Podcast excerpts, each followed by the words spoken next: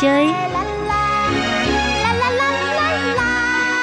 Các bạn muốn biết chỗ nào vui, chỗ nào hay hay là những thông tin thú vị gì thì xin mời các bạn đón nghe chương mục Gặp nhau cuối tuần.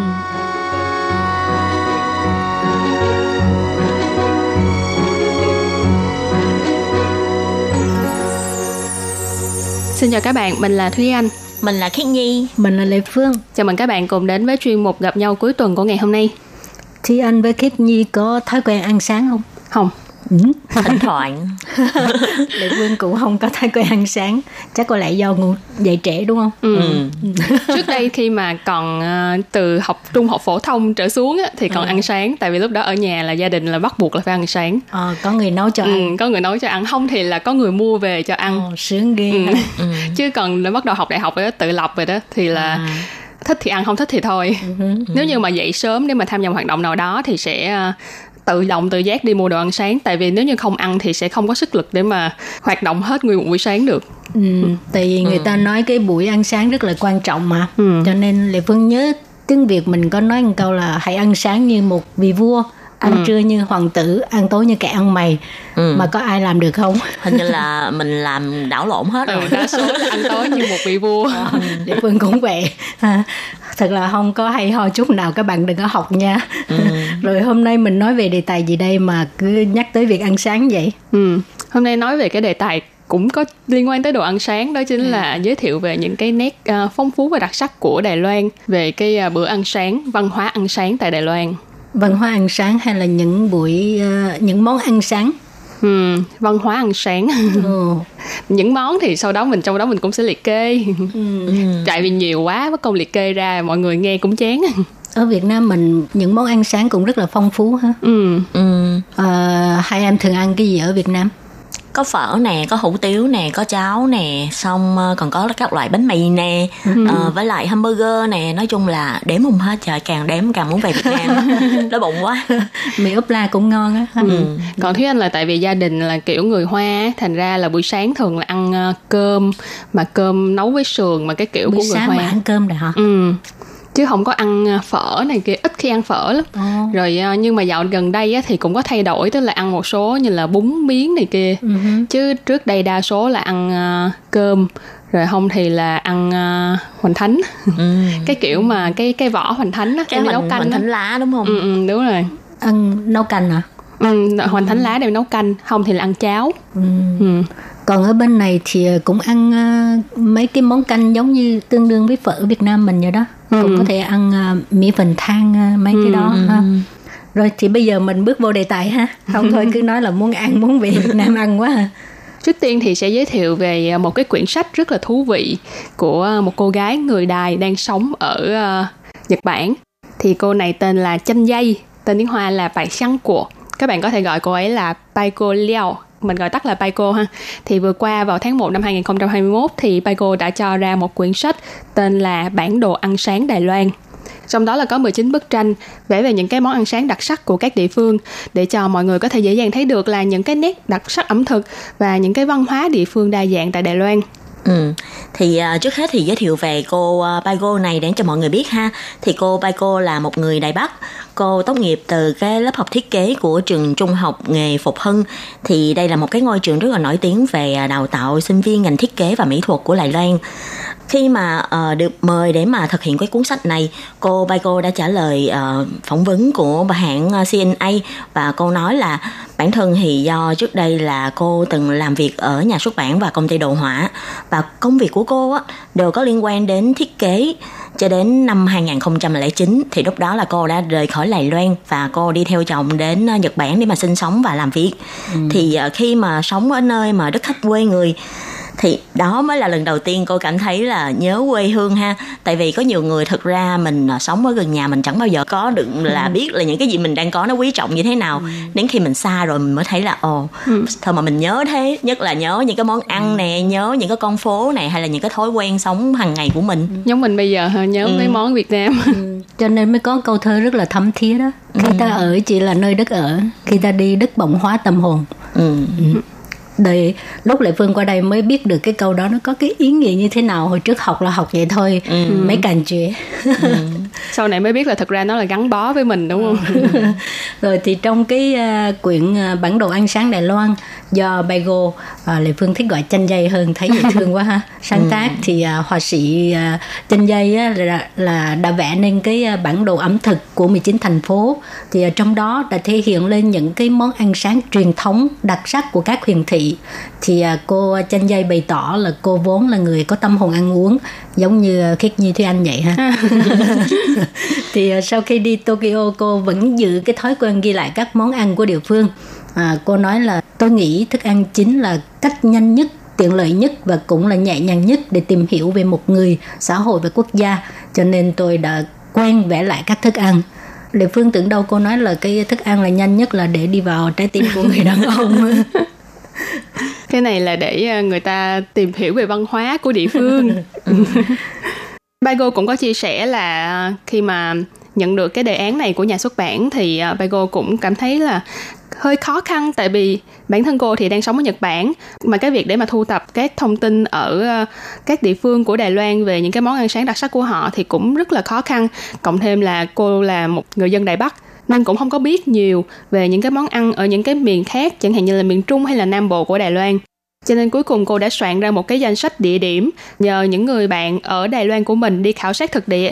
Sau khi khảo sát xong thì mới uh, chính thức đi đến đó để mà tìm hiểu và vẽ lại những cái bức tranh về thức ăn có thể nói thực ra mình ở ngay một cái thành phố nào đó hay là ở ngay một cái quốc gia nào đó mà mình phải đi đến những cái vùng miền khác nhau để mà mình ờ, đi tìm hiểu những cái món ăn sáng hay những cái văn hóa ẩm thực của nơi đó nó không phải là một cái điều dễ dàng khi mà uh, cô lại là đang ở Nhật Bản và theo như cô kể là lúc mà uh, cô thực hiện cuốn sách này là cô đã phải từ Nhật Bản bay về Đài Loan đến 3 lần lận ừ. và uh, cô đã đi hết 13 thành phố và trong điều kiện cho phép thì hầu như đi hết những cái nơi mà có thể và ăn hết những cái món mà mình có thể ăn được. Wow, không biết có ừ. mập lên bao nhiêu ký ha? Cái này chắc là không ai dám hỏi cô ấy đâu ha. Vì sự nghiệp sáng tác. Nhưng mà nhìn ảnh thì thật ra cảm thấy là cô chanh dây này thật ra cũng khá là mi nhon không có thể nói là béo à, hay là sao đó. Ảnh đừng tin nha. Lúc chọn những cái ảnh mà đẹp nhất trẻ nhất.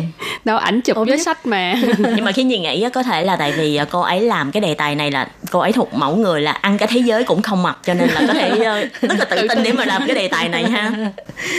Thì ẩm thực Đài Loan là rất là đa dạng ha và được thay đổi theo vùng miền. Người từ nơi khác đến rất dễ bị sốc văn hóa khi mà thưởng thức ẩm thực địa phương.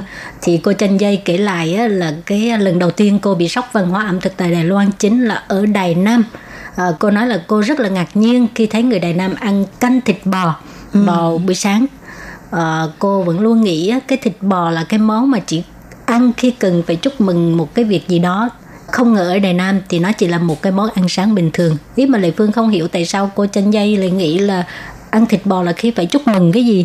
Chắc hồi xưa ừ, ừ hoàn cảnh gia đình uh, bắt cho buộc. nên cái uh, ký ức là vẫn còn lại hồi xưa chứ ừ. ăn thịt bò cũng bình thường thôi mà Ừ.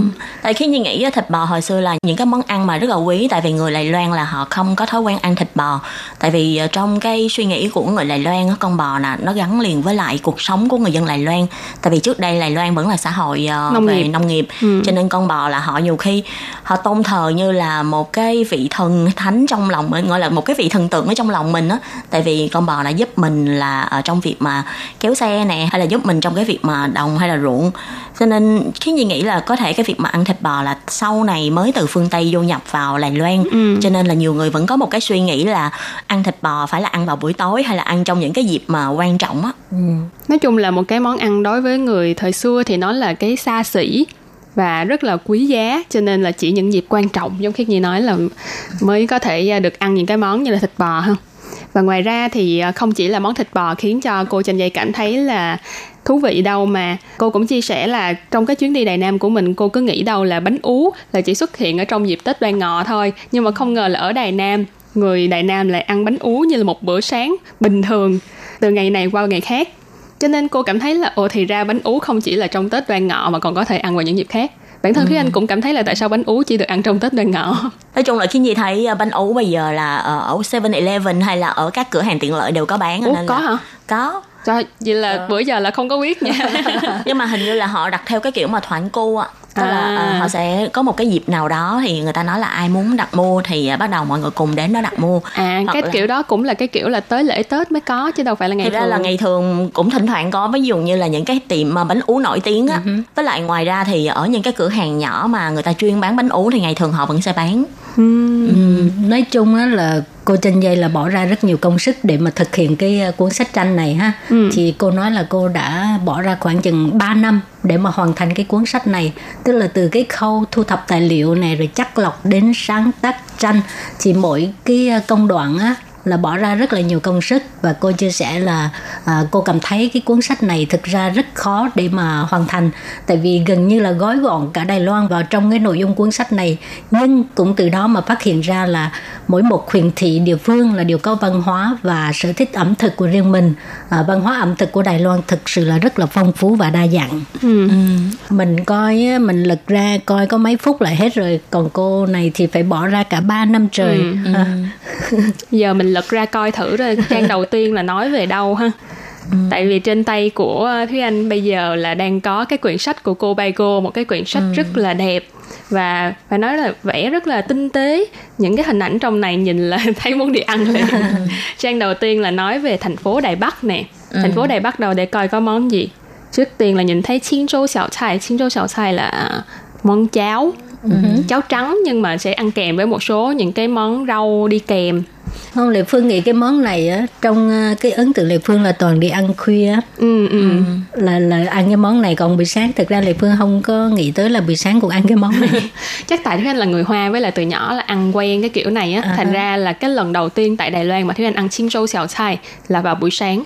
Mà lúc đó là vào khoảng 4 năm giờ sáng khi mà ừ. trời còn chưa sáng hẳn luôn là đi cùng với bạn bè ra cái uh, tiệm nhỏ nhỏ thôi xong rồi đi ăn xin rau xào xài ừ. cái cảm thấy rất là thú vị tại vì bước vô trong tiệm là uh, mình gọi uh, một cái chén cháo ừ. xong rồi mình đi giống như kiểu ăn buffet vậy mình chỉ chỉ ừ. chỉ nói là mình muốn lấy rau này rau này rau này cái xong rồi nó cho một, một cái dĩa xong rồi mang cái chén cháo với cái dĩa rau của mình về chỗ ừ. ngồi của mình để ăn ừ.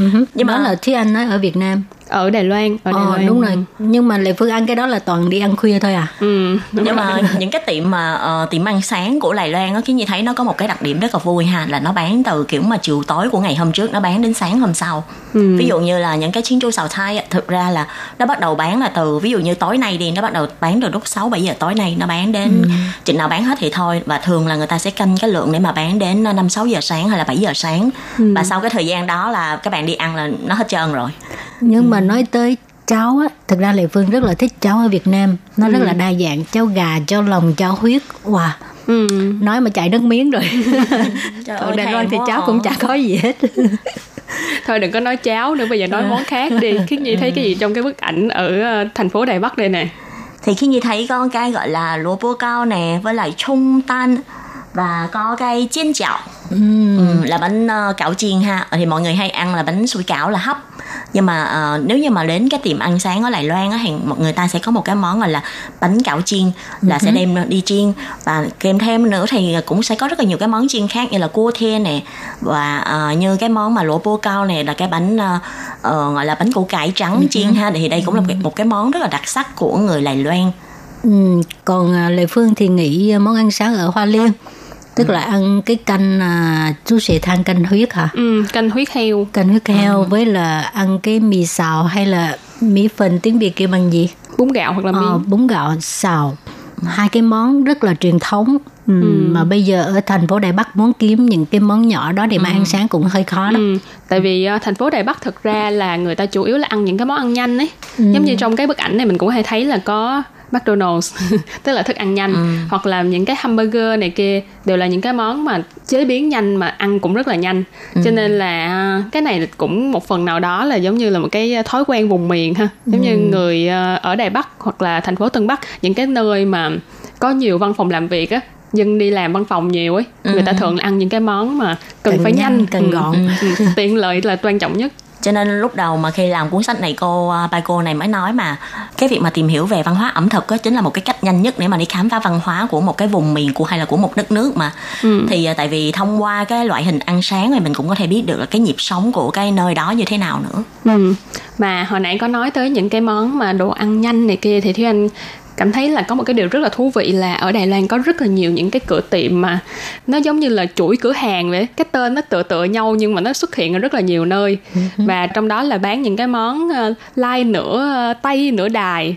Chẳng hạn vừa có bán cảo chiên nè vừa có bán uh, bánh củ cải trắng nè nhưng mà cũng đồng thời là có bán những cái món như dạ. hamburger nè sandwich nè tức là những cái tiệm đó là tiệm đông tây kết hợp. Thực ra cái này cũng là một cái nét rất là đặc sắc của đài loan. Có rất là nhiều người nước ngoài khi mà tới đài loan họ chia sẻ là những cái cửa tiệm đông tây kết hợp như vậy nó thực sự là thể hiện được cái uh, sự đa dạng trong văn hóa của đài loan. Tại vì có thể dung hòa cả hai nền văn hóa. Lê phương thì thấy là tại vì người chủ có đầu óc kinh doanh. À, tại vì có thể đáp ứng được nhu cầu của những người khác. Ừ. có rất nhiều người người thì thích ăn những món truyền thống của đài loan người thì thích ừ. ăn món tây ừ. rồi cũng từ đó mới mọc ra rất nhiều là quán ăn như vậy ừ. Ừ. nhưng mà thật ra cái này là cũng có liên quan đến cái uh, mạch lịch sử của Đài Loan tại vì trước đây giống khi Nhi có nói là hồi trước Đài Loan là một cái xã hội nông nghiệp khi mà chưa có du nhập những cái văn hóa phương Tây á, thì họ vẫn là thưởng thức những cái món uh, truyền thống để mà làm bữa ăn sáng thôi nhưng mà sau khi mà bước vào thời đại công nghiệp thì người ta bắt đầu đi làm uh, nhiều hơn phụ nữ cũng bắt đầu đi làm cho nên là trong gia đình thì thiếu mất đi một người để mà làm bữa ăn sáng Ừ. cho nên cái việc mà ăn sáng nó không phải là gói gọn trong gia đình nữa mà nó sẽ là biến thành là đi ăn ở ngoài đi mua thức ăn ở ngoài ừ.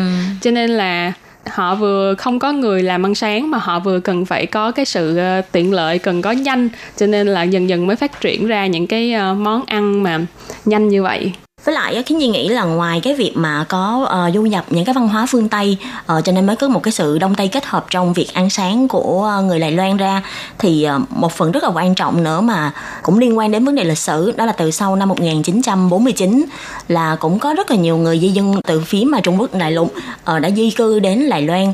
Và tại vì họ cũng là đến từ các nơi khác nhau của Trung Quốc mà và khi họ đến Đài Loan họ cũng mang theo những cái văn hóa ẩm thực vùng miền của mình và mang đến Đài Loan ví dụ như là khi nhìn nghe nói là trước đây á ờ, ở Đài Loan người ta cũng không có thói quen là ăn những cái loại bánh làm từ bột mì hay là uh, uống sữa đậu nành đâu. Tức là cũng có nhưng mà không có nhiều. Nhưng mà từ sau năm 1949 thì ờ, những người di dân ở Trung Quốc đã mang theo cái văn hóa này đến Đài Loan bữa ăn sáng của người Đài Loan. Cũng từ đó là bắt đầu xuất hiện là uh, có món uh, sữa đậu nành và đến năm 1955 thì có một cái tiệm sữa đậu nành rất là nổi tiếng ở Đài Loan đã được uh, mở ra đó là Tu Trang Tao Quận ở bên khu Dụng Hở. Và cái tiệm này thì nằm tại gần cầu Trung Chính. Và lúc đó cây cầu này đang được xây. Thì các công nhân ở công trường trước khi ờ, đến đi làm thì người ta sẽ ghé cái tiệm này để mua đồ ăn sáng. Và tại vì nó rất là ngon cho nên từ uh, một truyền 10, 10 truyền trăm và từ đó về sau thì uh-huh. cái tiệm này trở thành một cái tiệm được rất là nhiều người ưa thích và cũng từ đó là người ta cũng có thói quen là ăn sữa đậu nành nè hay là uh, các loại bánh vào buổi sáng Ừ. Ý Lệ Phương thấy hình như ở Việt Nam ở Sài Gòn hình như có cái cái uh, tiệm này của Dùng người Đài Loan. À. Có, ừ. khiến gì có biết nó ừ. nằm ở trên đường uh, Nguyễn Tri Phương.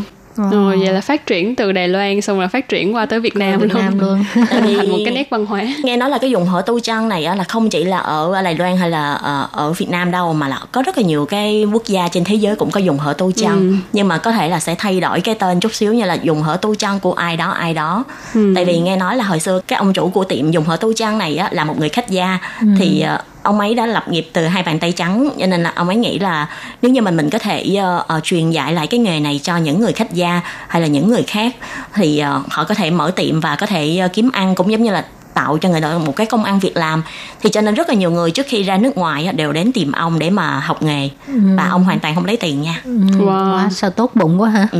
mình có nên, đi học không giờ chắc không biết ông ấy còn uh, gọi là nhận đệ tử không đó mà nghe nói là ông đấy có đệ tử là có đến mấy nghìn người lận ừ. wow Ừ, thì uh, như hồi nãy Thúy Anh có nhắc tới là cái buổi ăn sáng nửa Tây nửa Tàu ừ. thì uh, cái tô chan Taiwan là chỉ có kiểu ờ, người Hoa thôi. Ừ. Còn bây giờ muốn ờ, nửa Tây nửa Tàu chắc là Thi Anh với Cách Nhi cũng thường đi ăn một cái ờ, quán ăn sáng gọi là cái tên là mày ở mày. Ừ.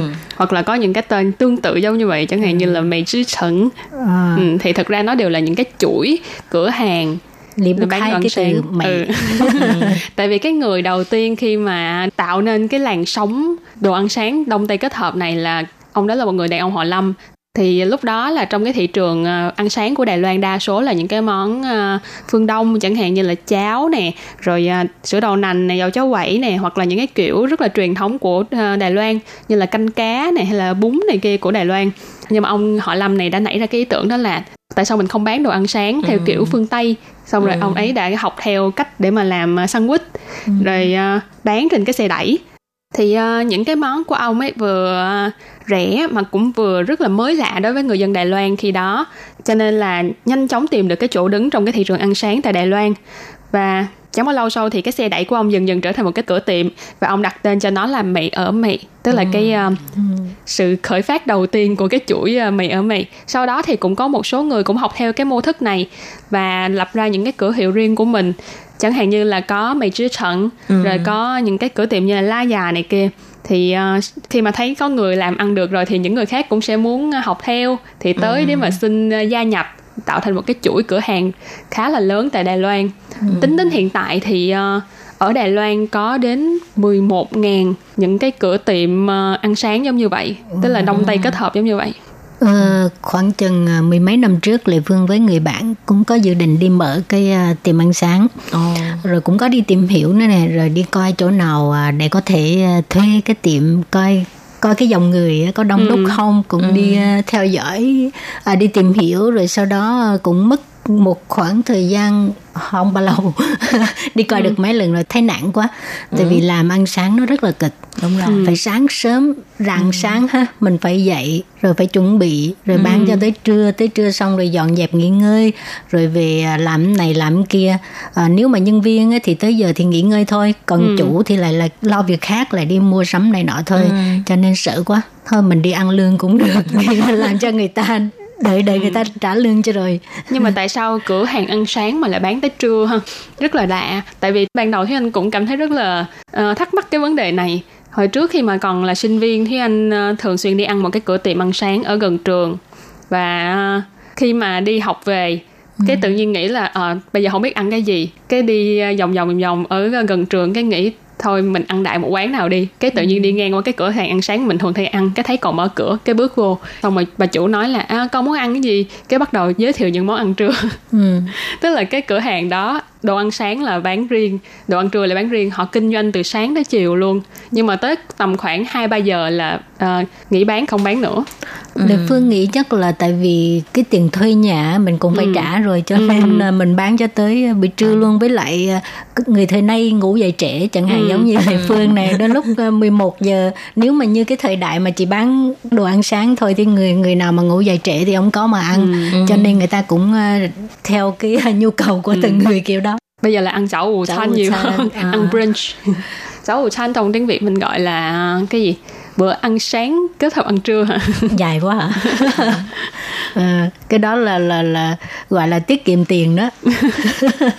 Nhưng mà như thế cũng tốt mà nói chung là ờ, thường thì những cái cửa hàng mà mì ở mì nè hay là những cái cửa hàng đồ ăn sáng á là sẽ ở ngay cái khu mà ờ, gọi là sơ truy nha rất là gần với lại cái nơi mà mình sinh sống.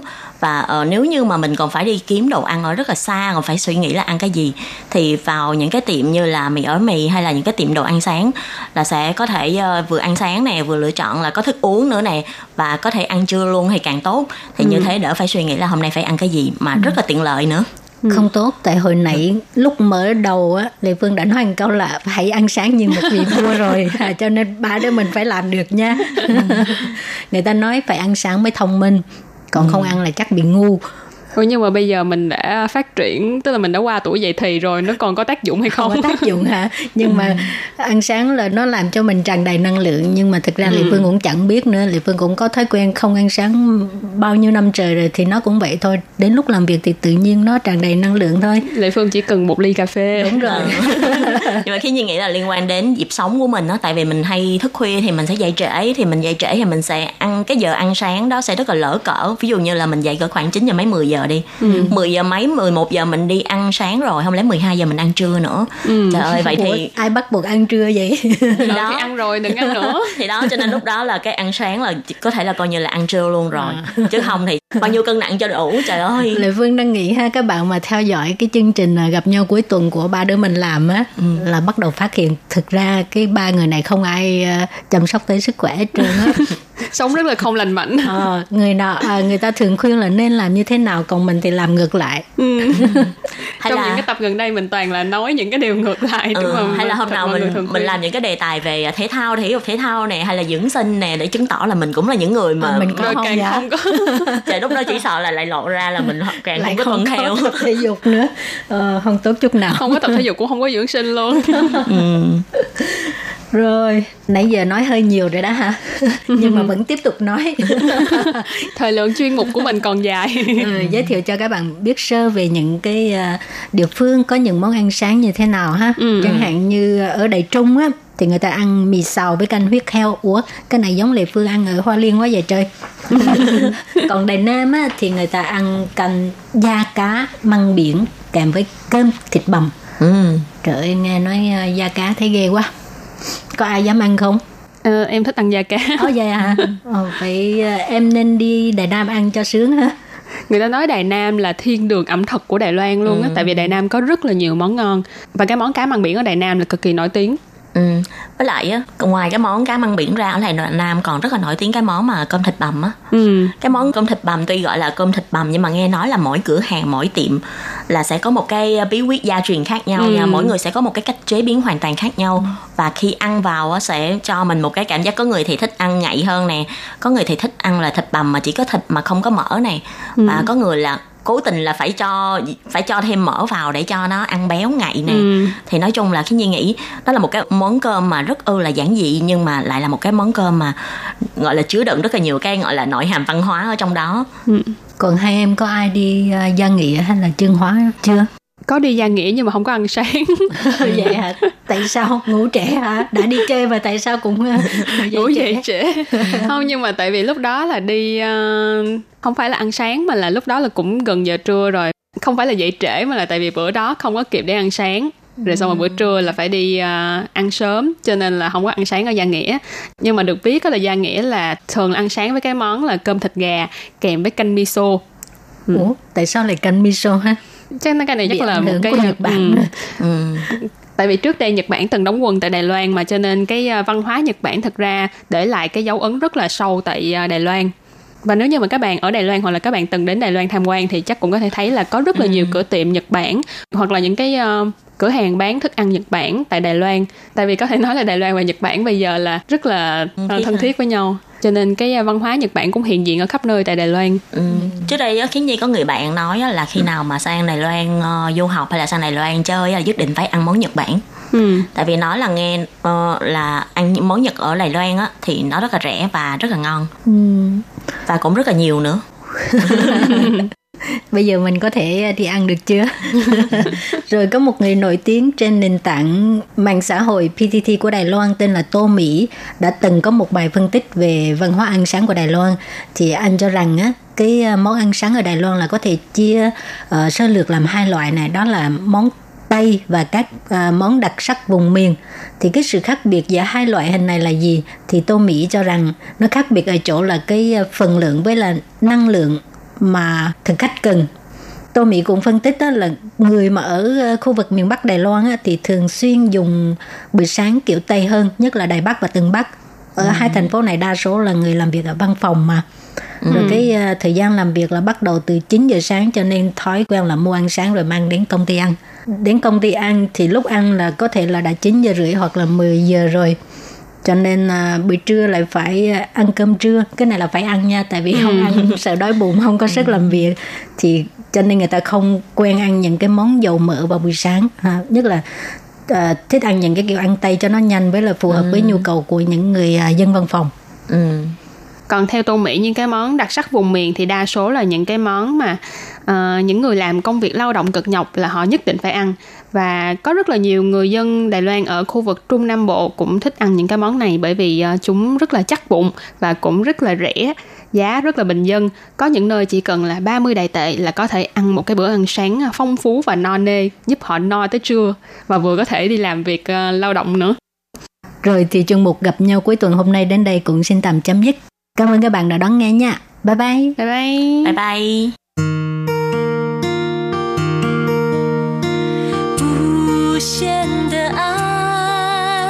向全世界传开，永恒的关怀来自台湾之音 RTI。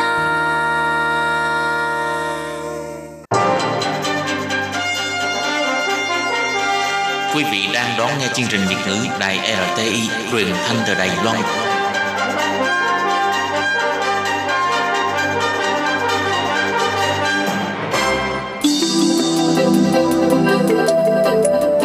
Chào mừng quý vị đến với chuyên mục Theo dòng thời sự do Minh Hà thực hiện. Chuyên mục này sẽ giới thiệu những đề tài thú vị cùng những dòng thời sự và sự kiện nổi bật đang diễn ra tại Đài Loan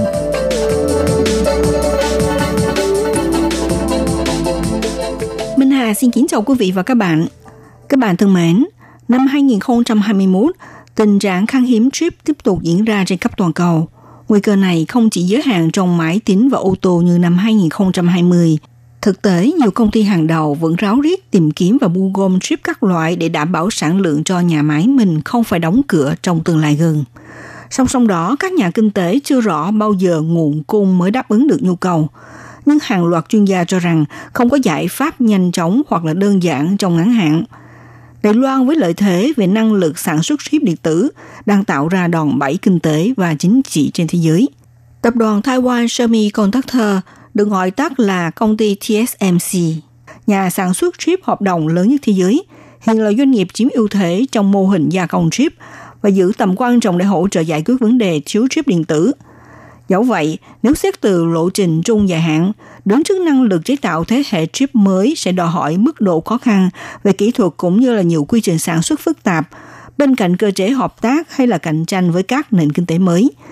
Ngành công nghiệp bán dẫn Đài Loan phải có bước đi như thế nào trong tương lai, cũng như việc tiếp tục giữ mãi vị thế của nhà sản xuất chip điện tử hàng đầu trong chuỗi cung ứng vật liệu bán dẫn sau này. Đây là bài toán đầy thách thức nếu không có sự chuẩn bị tốt nội lực, cũng như là nâng cao năng lực cạnh tranh cho ngành sản xuất chip của Đài Loan. Sau đây mời các bạn cùng theo dõi bài viết về đề tài tìm hiểu sự phát triển của ngành công nghiệp bán dẫn Đài Loan trong xu thế khan hiếm chip hiện nay và hướng đi cho những kỷ nguyên vàng trong tương lai.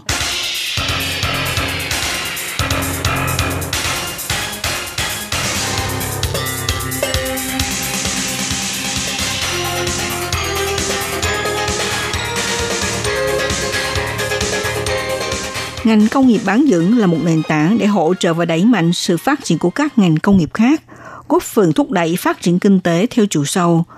Từ bao nhiêu năm nay, Đài Loan là một trong những địa điểm nổi tiếng với lĩnh vực thực hiện mô hình sản xuất, thiết kế chip theo hợp đồng cho nhiều công ty của những quốc gia phát triển trong nhiều lĩnh vực, bao gồm các sản phẩm điện tử và máy tính mang lại giá trị tăng cao trong chuỗi cung ứng toàn cầu. Đặc biệt là trong những ngành công nghiệp có liên quan đến máy tính, các công ty sản xuất bán dẫn của Đài Loan có tiếng tăm lừng lẫy trên thế giới như là TSMC, UMC, Mediatek v.v. cũng đã đi tiên phong trong lĩnh vực kinh doanh điện tử với việc áp dụng thành công chiến lược tập trung chuyên môn vào một quá trình, trở thành doanh nghiệp có thương hiệu toàn cầu và cạnh tranh ngang ngửa với các tập đoàn lớn của thế giới. Năm 2018, hãng tin Reuters đã công bố danh sách 100 hãng công nghệ hàng đầu thế giới, với 13 công ty có mặt trong bảng xếp hạng – Đài Loan và Nhật Bản cùng đứng ở vị trí thứ hai, vượt qua Hàn Quốc, chỉ có 3 công ty trong bảng xếp hạng. Theo kênh CNN của Mỹ, thế giới chỉ có 3 công ty có thể sản xuất chip điện tử siêu tân tiến. Đó là công ty sản xuất trước bán dẫn Đài Loan TSMC, tập đoàn Intel ở California, nước Mỹ và tập đoàn Samsung của Hàn Quốc. Quá trình sản xuất chip hiện đại mang tính chuyên môn hóa và không phổ biến vì cực kỳ tốn kém để cạnh tranh ở mức độ cao nhất. Công ty TSMC là ứng viên tiềm năng nhất mà tập đoàn Intel có thể nhờ hỗ trợ. Samsung sản xuất chip 7 nanomet, nhưng mạng sản xuất này của tập đoàn khá nhỏ so với công ty TSMC. Năm 2020, do ảnh hưởng của đại dịch COVID-19 đã làm thay đổi địa chính trị của chuỗi cung bán dẫn toàn cầu, thúc đẩy ngành chip bán dẫn trở thành một lợi thế ngoại giao của Đài Loan vì nó giúp củng cố sự quan tâm của Mỹ lẫn Trung Quốc trong việc đảm bảo sự ổn định và tự chủ của Đài Loan. Tuy nhiên, thành công hiện nay của TSMC cũng như vị trí là nhà cung cấp chip hàng đầu toàn cầu đã giúp TSMC trở thành công ty cực kỳ quan trọng vào thời điểm cần thiết. Bước sang đầu năm 2021, cuộc khủng hoảng mới trong sản xuất ô tô toàn cầu vì phải đối mặt với tình trạng thiếu chất bán dẫn trầm trọng trong bối cảnh nhu cầu sử dụng chip trong các sản phẩm khác như smartphone hay là trạm phát sóng ngày càng tăng. Theo tờ Nikkei Asia cho biết, hầu hết các nhà sản xuất ô tô giành giật từng lô hàng một của chất bán dẫn. Việc giao hàng của các nhà cung cấp phụ tùng ô tô của Đức như là Continental và Bosch đã bị trì hoãn do thiếu chip. Lúc này cho thấy thế giới trở nên ngày càng phụ thuộc vào TSMC. Công ty Đài Loan sản xuất trước bán dẫn tân tiến nhất. Các nền kinh tế bao gồm Mỹ, châu Âu và Nhật đã kêu gọi Đài Loan hỗ trợ họ giải quyết vấn đề thiếu chip điện tử. Đơn cử như ông brandis cố vấn kinh tế của Tổng thống Mỹ Joe Biden đã nhờ chính phủ Đài Loan giúp giải quyết tình trạng thiếu chip trong quá trình sản xuất ô tô ở Mỹ. Ngoài ra, Mỹ mua các chip đơn tiến nhất cho các hệ thống vũ khí của họ từ TSMC, những chip mà họ không thể sản xuất trong nước. Đài Loan cũng là thị trường lớn thứ hai của các dụng cụ sản xuất chip bán dẫn từ Mỹ. Trước đó, các quan chức Nhật Bản và châu Âu cũng phải nhờ Đài Loan chi viện. Nhà sản xuất chip theo hợp đồng lớn nhất thế giới Taiwan Semiconductor tức là TSMC có kế hoạch tăng chi tiêu vốn trong năm nay lên tới 28 tỷ đô la Mỹ để giải quyết bài toán khan hiếm chip trên toàn cầu. Nhà phân tích của công ty công nghệ Tenford nêu rằng, ngành bán dựng là ngành công nghiệp đòi hỏi phải có vốn lớn.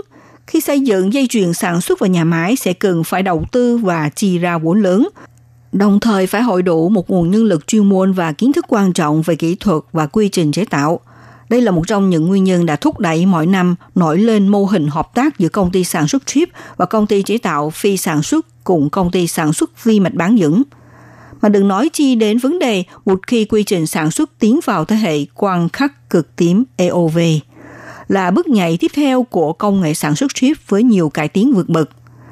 Trong giai đoạn hiện nay, mọi thiết bị liên quan đều nắm trong tay của một doanh nghiệp sản xuất duy nhất, là nguồn tài nguyên vô cùng quý hiếm, tương ứng với giá cả rất cao, đồng thời cần đầu tư chi phí vốn tăng gấp lần trở lên. Cho nên trong giai đoạn hiện nay sẽ khó làm thay đổi xu hướng phải ủy thác ngành bán dẫn sản xuất sản phẩm theo hợp đồng. Vì vấn đề cân nhắc đến chi phí giá thành và kỹ thuật, trên con đường phát triển ngành bán dẫn, các nền kinh tế sẽ phải cùng hợp tác và tạo thành một chuỗi liên kết đồng minh.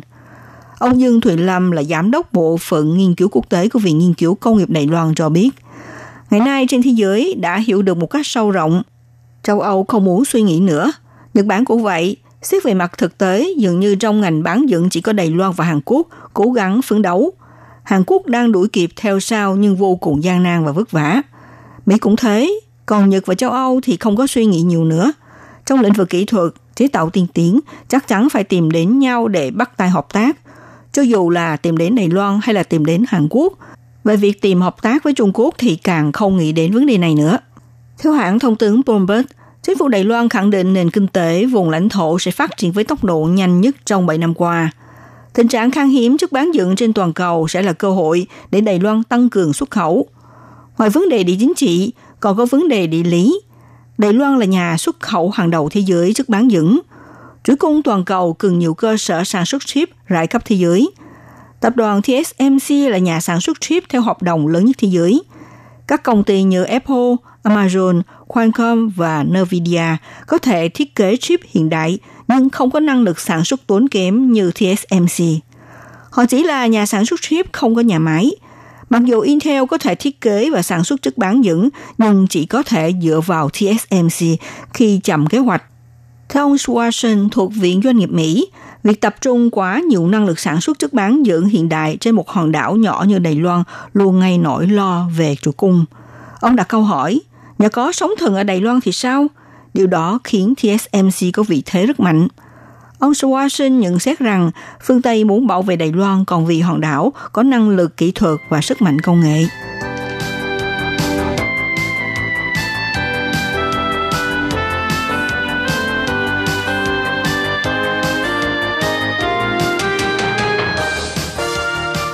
Theo giới quan sát kinh tế cho rằng, với lợi thế về năng lực sản xuất chip điện tử, Đài Loan đang tạo ra đòn bẩy kinh tế và chính trị trên thế giới. Tuy nhiên, điều đó cũng phản ảnh việc chuỗi cung ứng toàn cầu đang ngày một phụ thuộc vào hòn đảo này. Trung Quốc vốn coi Đài Loan là một phần lãnh thổ không thể tách rời, đồng thời luôn nỗ lực ngăn cản các nước thiết lập quan hệ chính thức với hòn đảo Đài Loan. Dù vậy, hãng tin Bloomberg ngày 26 tháng 1 cho rằng các lãnh đạo trên toàn cầu đang nhận ra họ phụ thuộc vào năng lực sản xuất chip điện tử của Đài Loan nhiều như thế nào, mà cụ thể là tập đoàn TSMC. TSMC hiện là nhà sản xuất chip lớn nhất thế giới và đối tác lớn của Apple trong các sản phẩm điện thoại thông minh, trí tuệ nhân tạo và điện toán hiệu suất cao.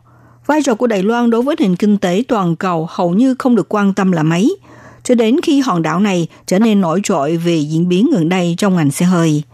Các nhà sản xuất xe bị cho là đang thiếu nguồn cung chip trầm trọng cho mọi thiết bị, từ bộ cảm ứng đậu xe cho đến bộ phận kiểm soát khí thải. Những cái tên của doanh nghiệp sản xuất ô tô như Volkswagen Asia của Đức, Ford Motor của Mỹ hay là Toyota Motor của Nhật Bản đang buộc phải kìm hãm sản xuất và tạm ngừng hoạt động một số cơ sở sản xuất vì lý do trên. Trong bối cảnh đó, các nhà sản xuất xe Mỹ, châu Âu và Nhật Bản đang kêu gọi sự giúp đỡ từ chính phủ, cũng như kêu gọi cả Đài Loan và TSMC hỗ trợ. Theo nguồn tin quan chức Pháp của Bloomberg, Thủ tướng Đức Angela Merkel và Tổng thống Pháp Emmanuel Macron trong năm 2020 đã bàn bạc về khả năng thiếu hụt nguồn cung. Cả hai được cho là đã thống nhất rằng châu Âu cần phát triển ngành công nghiệp bán dẫn của mình. Hãng Bloomberg nhận định những diễn biến trên cho thấy năng lực sản xuất chip của TSMC đã trao cho Đài Loan một đòn bẩy kinh tế và chính trị tốt trên trường thế giới. Khi công nghệ đang là một trong những mâu thuẫn trọng tâm của quan hệ Mỹ và Trung Quốc – Giới chuyên gia nhận định cuộc chiến công nghệ giữa hai nước bắt đầu dưới thời cựu Tổng thống Mỹ Donald Trump sẽ khó lòng nguội đi dưới thời của Tổng thống Joe Biden. Ngoài ra, sự nổi trội của Đài Loan trong ngành công nghiệp bán dẫn cũng cho thấy thêm một nút thắt trong chuỗi cung ứng toàn cầu, buộc các nhà máy từ Tokyo đến Bắc Kinh phải trở nên độc lập hơn, chiếm ưu thế trong mô hình gia công chip do Mỹ phát triển. Đài Loan có khả năng trở thành điểm gãy nguy hiểm nhất trong toàn bộ chuỗi giá trị của ngành vật liệu bán dẫn. Đây là lời cảnh báo do ông James Peter Kehans, giám đốc dự án công nghệ và địa chính trị tại tổ chức nghiên cứu Stiftung Neveren Worton của Đức đưa ra. Tuy nhiên, bối cảnh hiện nay cho thấy công ty TSMC đang ngày một xây dựng sừng trời mới cho riêng mình nhờ chip điện tử, đồng thời giúp Đài Loan xây dựng cả một hệ sinh thái xung quanh đó. Đối với các sản phẩm công nghệ, sản xuất chip đòi hỏi đặc tính kỹ thuật cao nhất, do đó không nhiều quốc gia trên thế giới sở hữu được công nghệ này – Cùng với Samsung ở Hàn Quốc và Intel ở Mỹ, Đài Loan đang ở thế dẫn đầu trong ngành công nghệ bán dẫn và sản xuất chip. Đài Loan cũng có sự hiện diện quan trọng trong quá trình sản xuất, cung ứng sản phẩm quan trọng này ra thế giới. Bởi chỉ riêng công ty TSMC đã sản xuất khoảng một nửa tổng sản lượng chip toàn cầu mỗi năm. Ngành công nghiệp bán dẫn của Đài Loan nhờ vào quy trình sản xuất tiên tiến nên đã phát huy hiệu ứng lôi cuốn nhiều doanh nghiệp từ các nước đầu tư vào Đài Loan để tạo thành một hệ sinh thái về công nghiệp bán dẫn vô cùng hoàn hảo. Cùng với sự phát triển liên tục của ngành bán dẫn, vật tư công nghiệp tiếp tục tạo mới về kỹ thuật – cũng như phân công rõ ràng và càng ngày càng trở nên phức tạp hơn, mở rộng các lĩnh vực liên quan ra ngoài, đảm bảo ngành công nghiệp bán dẫn Đài Loan có khả năng phát triển ổn định bất kể là hướng đến trung hạn và dài hạn, phải luôn giữ vị thế dẫn đầu thế giới. Thực tế phải bắt tay từ nhiều khía cạnh khác nhau. Ngoài ra, thời dịp Đài Loan đã tạo nên nhiều thành tích nổi bật trong công tác phòng chống dịch COVID-19, tạo được một tầm cao mới trên thế giới – Bên cạnh cuộc khủng hoảng khan hiếm chip trầm trọng, chính phủ nên tích cực hỗ trợ doanh nghiệp nắm vững cơ hội phát triển bền vững cho ngành bán dẫn. Bộ trưởng Bộ Kinh tế bà Vương Mỹ Hoa cho biết, các doanh nghiệp đều có đóng góp ý kiến và đưa ra chính sách cho nhà nước. Đó là trong quan hệ hợp tác ngắn kết giữa Đài Loan và Mỹ, đều đề xuất hai bên nên đầu tư vào việc đào tạo nhân tài và lĩnh vực nghiên cứu phát triển, đặc biệt là mong muốn hai bên có thể tiến hành chương trình giao lưu nhân tài. Suy cho cùng, từ định hướng đúng đắn trong những năm 70 của thế kỷ trước, ngày nay Đài Loan đã thành công vượt mặt Mỹ, Nhật và Hàn Quốc để trở thành nhà sản xuất chip điện tử hàng đầu thế giới. Các bạn thân mến, chuyên mục theo dòng thời sự hôm nay bàn về vấn đề khan hiếm nguồn cung chip Đài Loan bằng cách nào để giữ vững vị thế sản xuất bán dẫn hàng đầu trong chuỗi cung ứng. Bài viết này do Minh Hà biên tập và thực hiện, đến đây cũng xin được tạm dừng.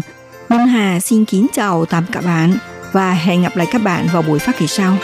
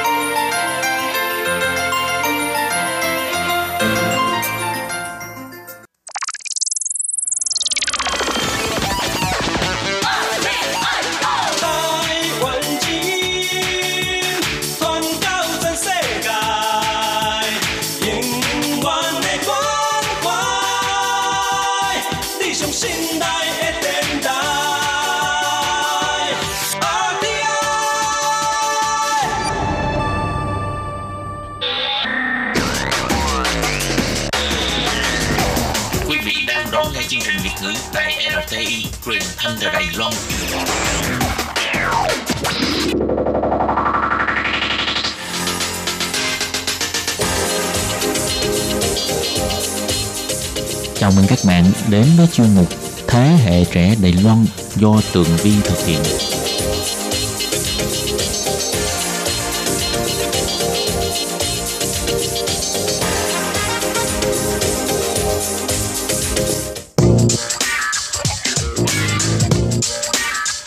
Hello, Tường Vi xin chào quý vị và các bạn. Chào mừng các bạn trở lại với chuyên mục Thế hệ trẻ Đài Loan vào thứ bảy hàng tuần.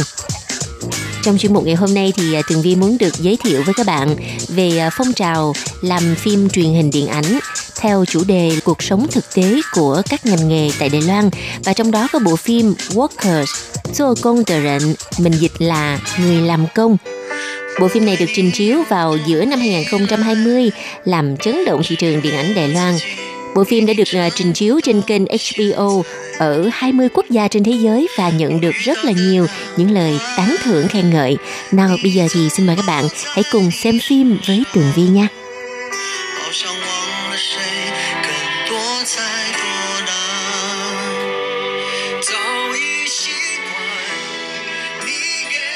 Vâng thưa các bạn, mở đầu đề tài ngày hôm nay á, thì Tường Vi có một quả câu hỏi là gửi đến tất cả các bạn là ừ, từ đó tới giờ á, các bạn có bao giờ đi vào một cái công trường xây dựng nào đó để mà um, gọi là điều tra thực tế hoặc là tìm hiểu cuộc sống uh, môi trường làm việc của những người xây dựng công trường hay chưa? Hay là bạn là hiện tại đang là thợ làm ở trong công trường? Có thể nói ngành nghề làm xây dựng công trường á chúng ta thường thấy ở ngoài đường rất là nhiều những công trình xây dựng ở xung quanh chúng ta nhưng mà ít ai mà tìm hiểu về công việc này thậm chí là có một số ít người khi mà nghe tới hai từ thợ hồ thì à, người ta cho rằng đây là một nghề khá là thấp kém và cũng không mong con cái của mình mai mốt lớn lên đi làm thợ hồ. Còn à, đối với những đứa trẻ thì khi mà đi ngang qua một cái công trình nào đó mà nhìn thấy máy xúc đất nè, hay là máy cần cẩu, vân vân thì à, các bạn nhỏ sẽ rất là thích thú và tò mò còn à, các bác thợ hồ ở trong lòng các bé nhỏ là những vị anh hùng nhưng mà không bao lâu sau khi mà những đứa trẻ này lớn lên á thì à, chẳng còn chút tò mò gì về cái thế giới ở bên trong hàng rào sắt kia nữa để rồi à, thế giới phía trong và phía ngoài hàng rào đã trở thành hai thế giới song song, tách biệt nhau hoàn toàn. Nhưng mà cũng may là có sách báo nè hay là những vở kịch cho nên chúng ta mới có cơ hội để mà tìm hiểu cuộc sống phía sau hàng rào kia, cuộc sống của những người làm lao động công trường. Chính vì vậy mà bộ phim Workers, người làm công đã rất là thuyết phục bởi nội dung vô cùng chân thật về cuộc sống cực khổ, cam chịu nhưng không khuất phục khó khăn của những người thợ hồ. Vậy vì sao lại có một bộ phim truyền hình lấy ý tưởng cuộc sống của những người thợ hồ đưa vào phim ảnh?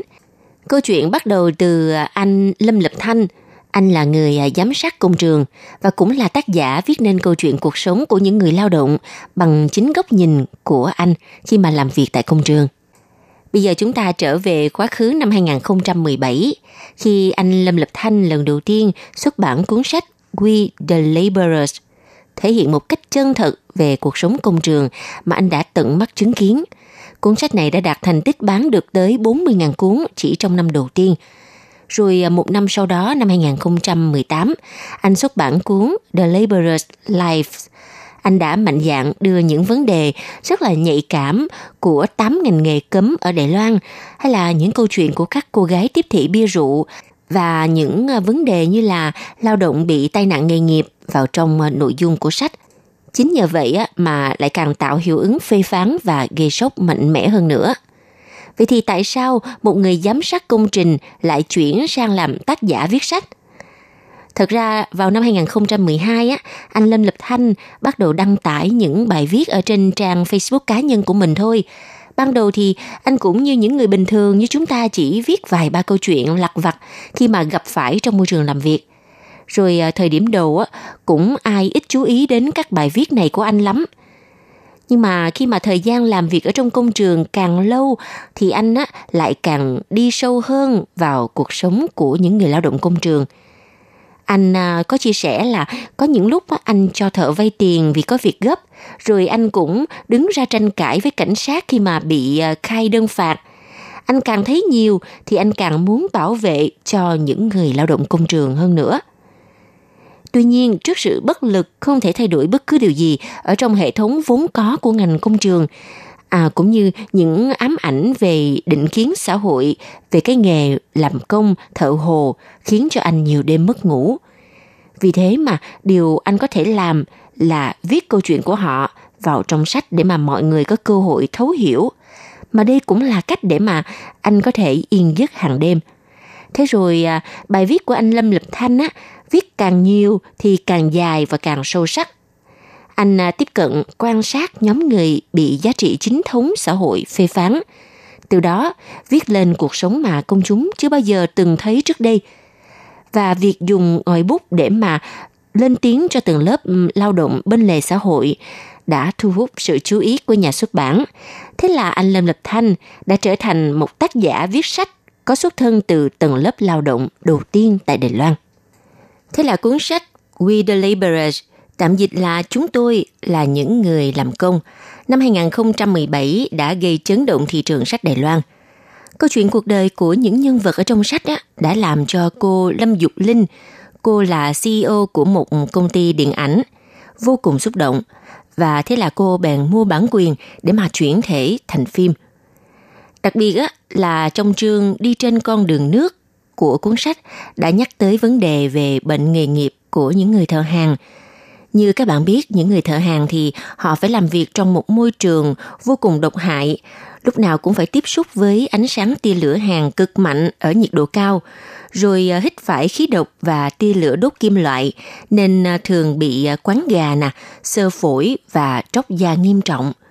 Nhưng những người thợ hàng dẫu biết rằng môi trường công việc của họ đầy rủi ro nguy hiểm, nhưng mà không làm thì làm sao mà có tiền nuôi gia đình – thậm chí là có người để trốn tránh những cơn đau đớn của bệnh tật. Họ đã chọn cách là dùng ma túy để làm tê liệt cơn đau của cơ thể và tiếp tục làm việc kiếm tiền nuôi gia đình. Từng con chữ trong cuốn sách đã miêu tả một cách chân thực cuộc sống của những người làm công. Trong câu chuyện thì uh, như Tường Vi đã giới thiệu với các bạn có hai nhân vật chính là A Kỳ và A Khâm. A Kỳ là anh trai, A Khâm là em ruột của A Kỳ. Trong đó có tình tiết mà tới bây giờ Tường Vi vẫn rất là nghẹn ngào khi mà nhắc tới. Đó là tình tiết sau khi mà người anh A Kỳ bị đột quỵ vì không muốn liên lụy tới gia đình, cho nên cuối cùng người anh đã cầu xin em trai của mình tìm ma túy quá liều cho mình để được giải thoát. Có thể nói dưới ngòi bút của tác giả Lâm Lập Thanh thì tình cảm của anh em, những người lao động cũng như sự bất lực của kiếp người làm công, tất cả đã đều được cô động lại trong cuốn sách Thế là trước khi chuẩn bị bắt tay làm bộ phim thì ờ, cô Lâm Dục Linh và đạo diễn Trịnh Phấn Phấn đã đi theo chân của anh Lâm Lập Thanh đi thăm các công trường lớn nhỏ ở Đài Loan cũng như là những hàng quán mà anh em lao động thường lui tới. Hai cô đã làm quen với rất nhiều người bạn làm trong công trường. Cô Lâm Dục Linh chia sẻ, chúng tôi cảm nhận được sức sống mạnh mẽ ở trong họ – cũng như là nhờ có sự nỗ lực vì gia đình của họ đã giúp cho họ giữ được niềm hy vọng tương lai. Trước sự lạc quan và tinh thần chịu đựng nhưng không chịu thua của những người làm công đã gây ấn tượng sâu sắc trong lòng của cô Lâm Dục Linh và đạo diễn Trịnh Phấn Phấn. Vì thế họ quyết định không dùng sự đau buồn mà ngược lại dùng sự hài hước để mà khai thác câu chuyện.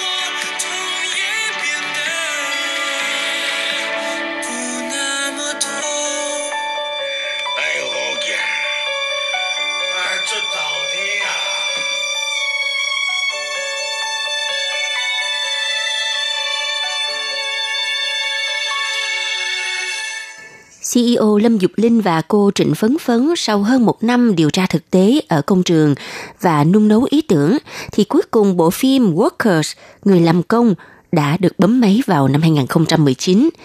Cho đến tháng 5 năm 2020, bộ phim đã được trình chiếu ở trên kênh HBO Asia ở hơn 20 quốc gia.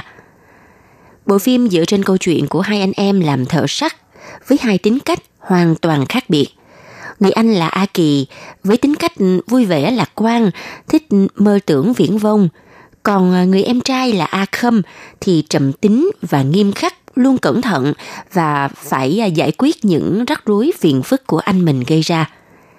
So với nội dung buồn và nặng nề của nguyên tác thì à, tập 1 của bộ phim là giấc mơ làm giàu của anh A Kỳ – Chẳng hạn như là muốn xây chùa Phật bốn mặt để mà cầu tài, rồi nuôi cá sấu ở trong công trường để lớn lên, bán cho người ta làm túi sách vân vân. Và cả một mớ bồng bông phiền phức của anh ấy làm liên lụy tới người nhà và những đồng nghiệp xung quanh của mình. Có thể nói tình tiết ở trong phim vừa lạ kỳ, vừa có một chút phi lý nhưng mà lại khiến khán giả vừa tức vừa cười – Ngoài ra còn có một tình tiết là anh A Kỳ á, chuyên môn đi mua vé số để à, nung nấu giấc mơ làm giàu. Có thể nói một số người cho rằng cái à, việc mà mua vé số để thực hiện giấc mơ làm giàu của anh A Kỳ nó là viễn vông. Nhưng mà các bạn thử nghĩ đi, khi mà chúng ta đối mặt với hoàn cảnh khó khăn, không thể vực dậy, dù đã cố gắng đi đến đâu cho nữa, thì cũng không mua nổi căn nhà trong các công trình mà anh A Kỳ làm. Chính vì vậy mà anh Lâm Lập Thanh, tác giả của cuốn sách giải thích rằng đây có lẽ là cách duy nhất để mang lại khả năng đổi đời trong thế giới của anh Aki. Bộ phim sau khi được trình chiếu, từ đó bắt đầu có một số những người con của các anh chị lao động làm trong công trường á, viết câu chuyện của gia đình mình đăng tải lên mạng. Rồi cũng có một số khán giả chia sẻ rằng người cha ở trong ký ức của các em ấy á, khi mà về nhà lúc nào cũng trong bộ dạng dơ giấy bẩn thỉu, cho nên là không có thích đến gần cha của mình. Nhưng sau khi xem bộ phim này rồi thì từ đó mới cảm thông cho sự khổ cực của cha, rồi à, mới có đề tài chung để mà trò chuyện với cha.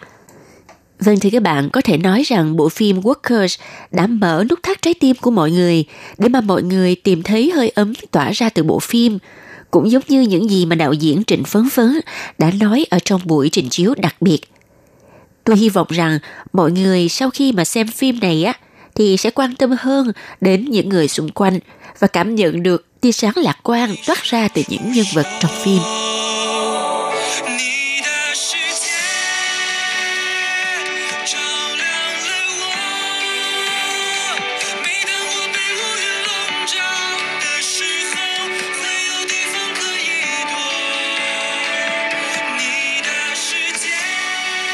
Vâng thì các bạn, bộ phim Workers thực sự đã làm xúc động Tường Vi.